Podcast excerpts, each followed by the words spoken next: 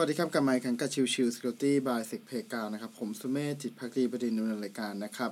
episode นี้จะเป็นส่วนของวันเสาร์ซึ่งก็คือเรื่องของ Forensic Day นะครับ เราจะต่อเนื่องจากเมื่อวานก็คือเรื่องของ CVE 2021 40444นะครับ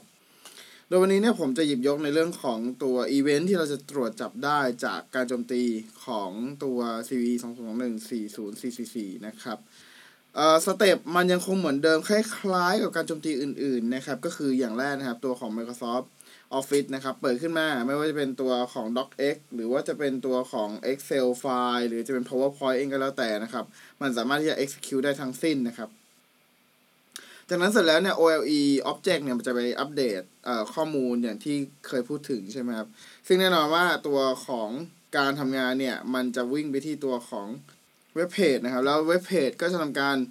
รันโดยไปดึงตัวของแคปไฟล์นะครับ แล้วก็มาทำการ execute อีกทีหนึ่งนะครับ ดังนั้นเนี่ยถ้าเราจับโปรเซสดูดีๆนะครับ ส่วนแรกเลยที่เราจะจับได้เนี่ยก็คือเรื่องของตัว Microsoft Word หรือ PowerPoint หรือ Excel เองก็แล้วแต่นะครับ ตัว process หลักเนี่ยจะเป็น word.exe excel.exe หรืออะไรพวกนี้ครับ แต่ว่าถ้าเรามองในสเต็ปถัดมาเนี่ย ตัวสิ่งที่เกิดขึ้นเนี่ยจากตัวของ Word นะครับหรือว่า Excel หรืออะไรพวกนี้นะครับ มันจะสร้าง process อีกอันหนึงขึ้นมาคือ child process นะครับ จะเป็นตัวที่เป็น control.exe เพราะว่า control.exe ตัวเนี้ยจะไปทำการ execute โมดูล ms html ของตัว internet explorer นะครับ เพื่อจะไปดึงตัวของเว็บเพจมาใช้งานนะครับ เพื่อจะอัปเดต object นะครับ ดังนั้นเนี่ยถ้าเราจะจับ การกระบวนการเนี่ยก็จะเป็นตัวของ word.exe แล้วก็ตามด้วย process ที่เป็น child process นะครับ จะเป็นตัวของ control.exe นั่นเอง เพราะโดยปกติมันจะไม่มีแบบนี้นะครับ ดังนั้นเนี่ยถ้าสมมติว่าเราเจอ process ที่เป็น word.exe กับตัวของ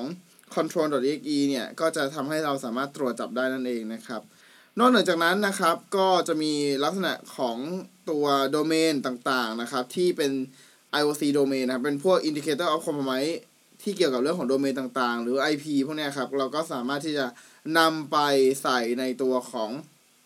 network parameter ต่างๆ ได้เช่นเดียวกันนะครับ ซึ่งก็จะเป็นเรื่องของ backlist ประมาณนั้นเอง backlist domain backlist IP ประมาณนั้นนะครับ ก็โอเคนะครับ ลักษณะการตรวจจับก็ประมาณนี้นะครับ ก็หวังว่าจะเป็นประโยชน์สำหรับ SOC team หลายๆที่นะครับ หากใครก็แล้วแต่ที่ใช้ตัวของ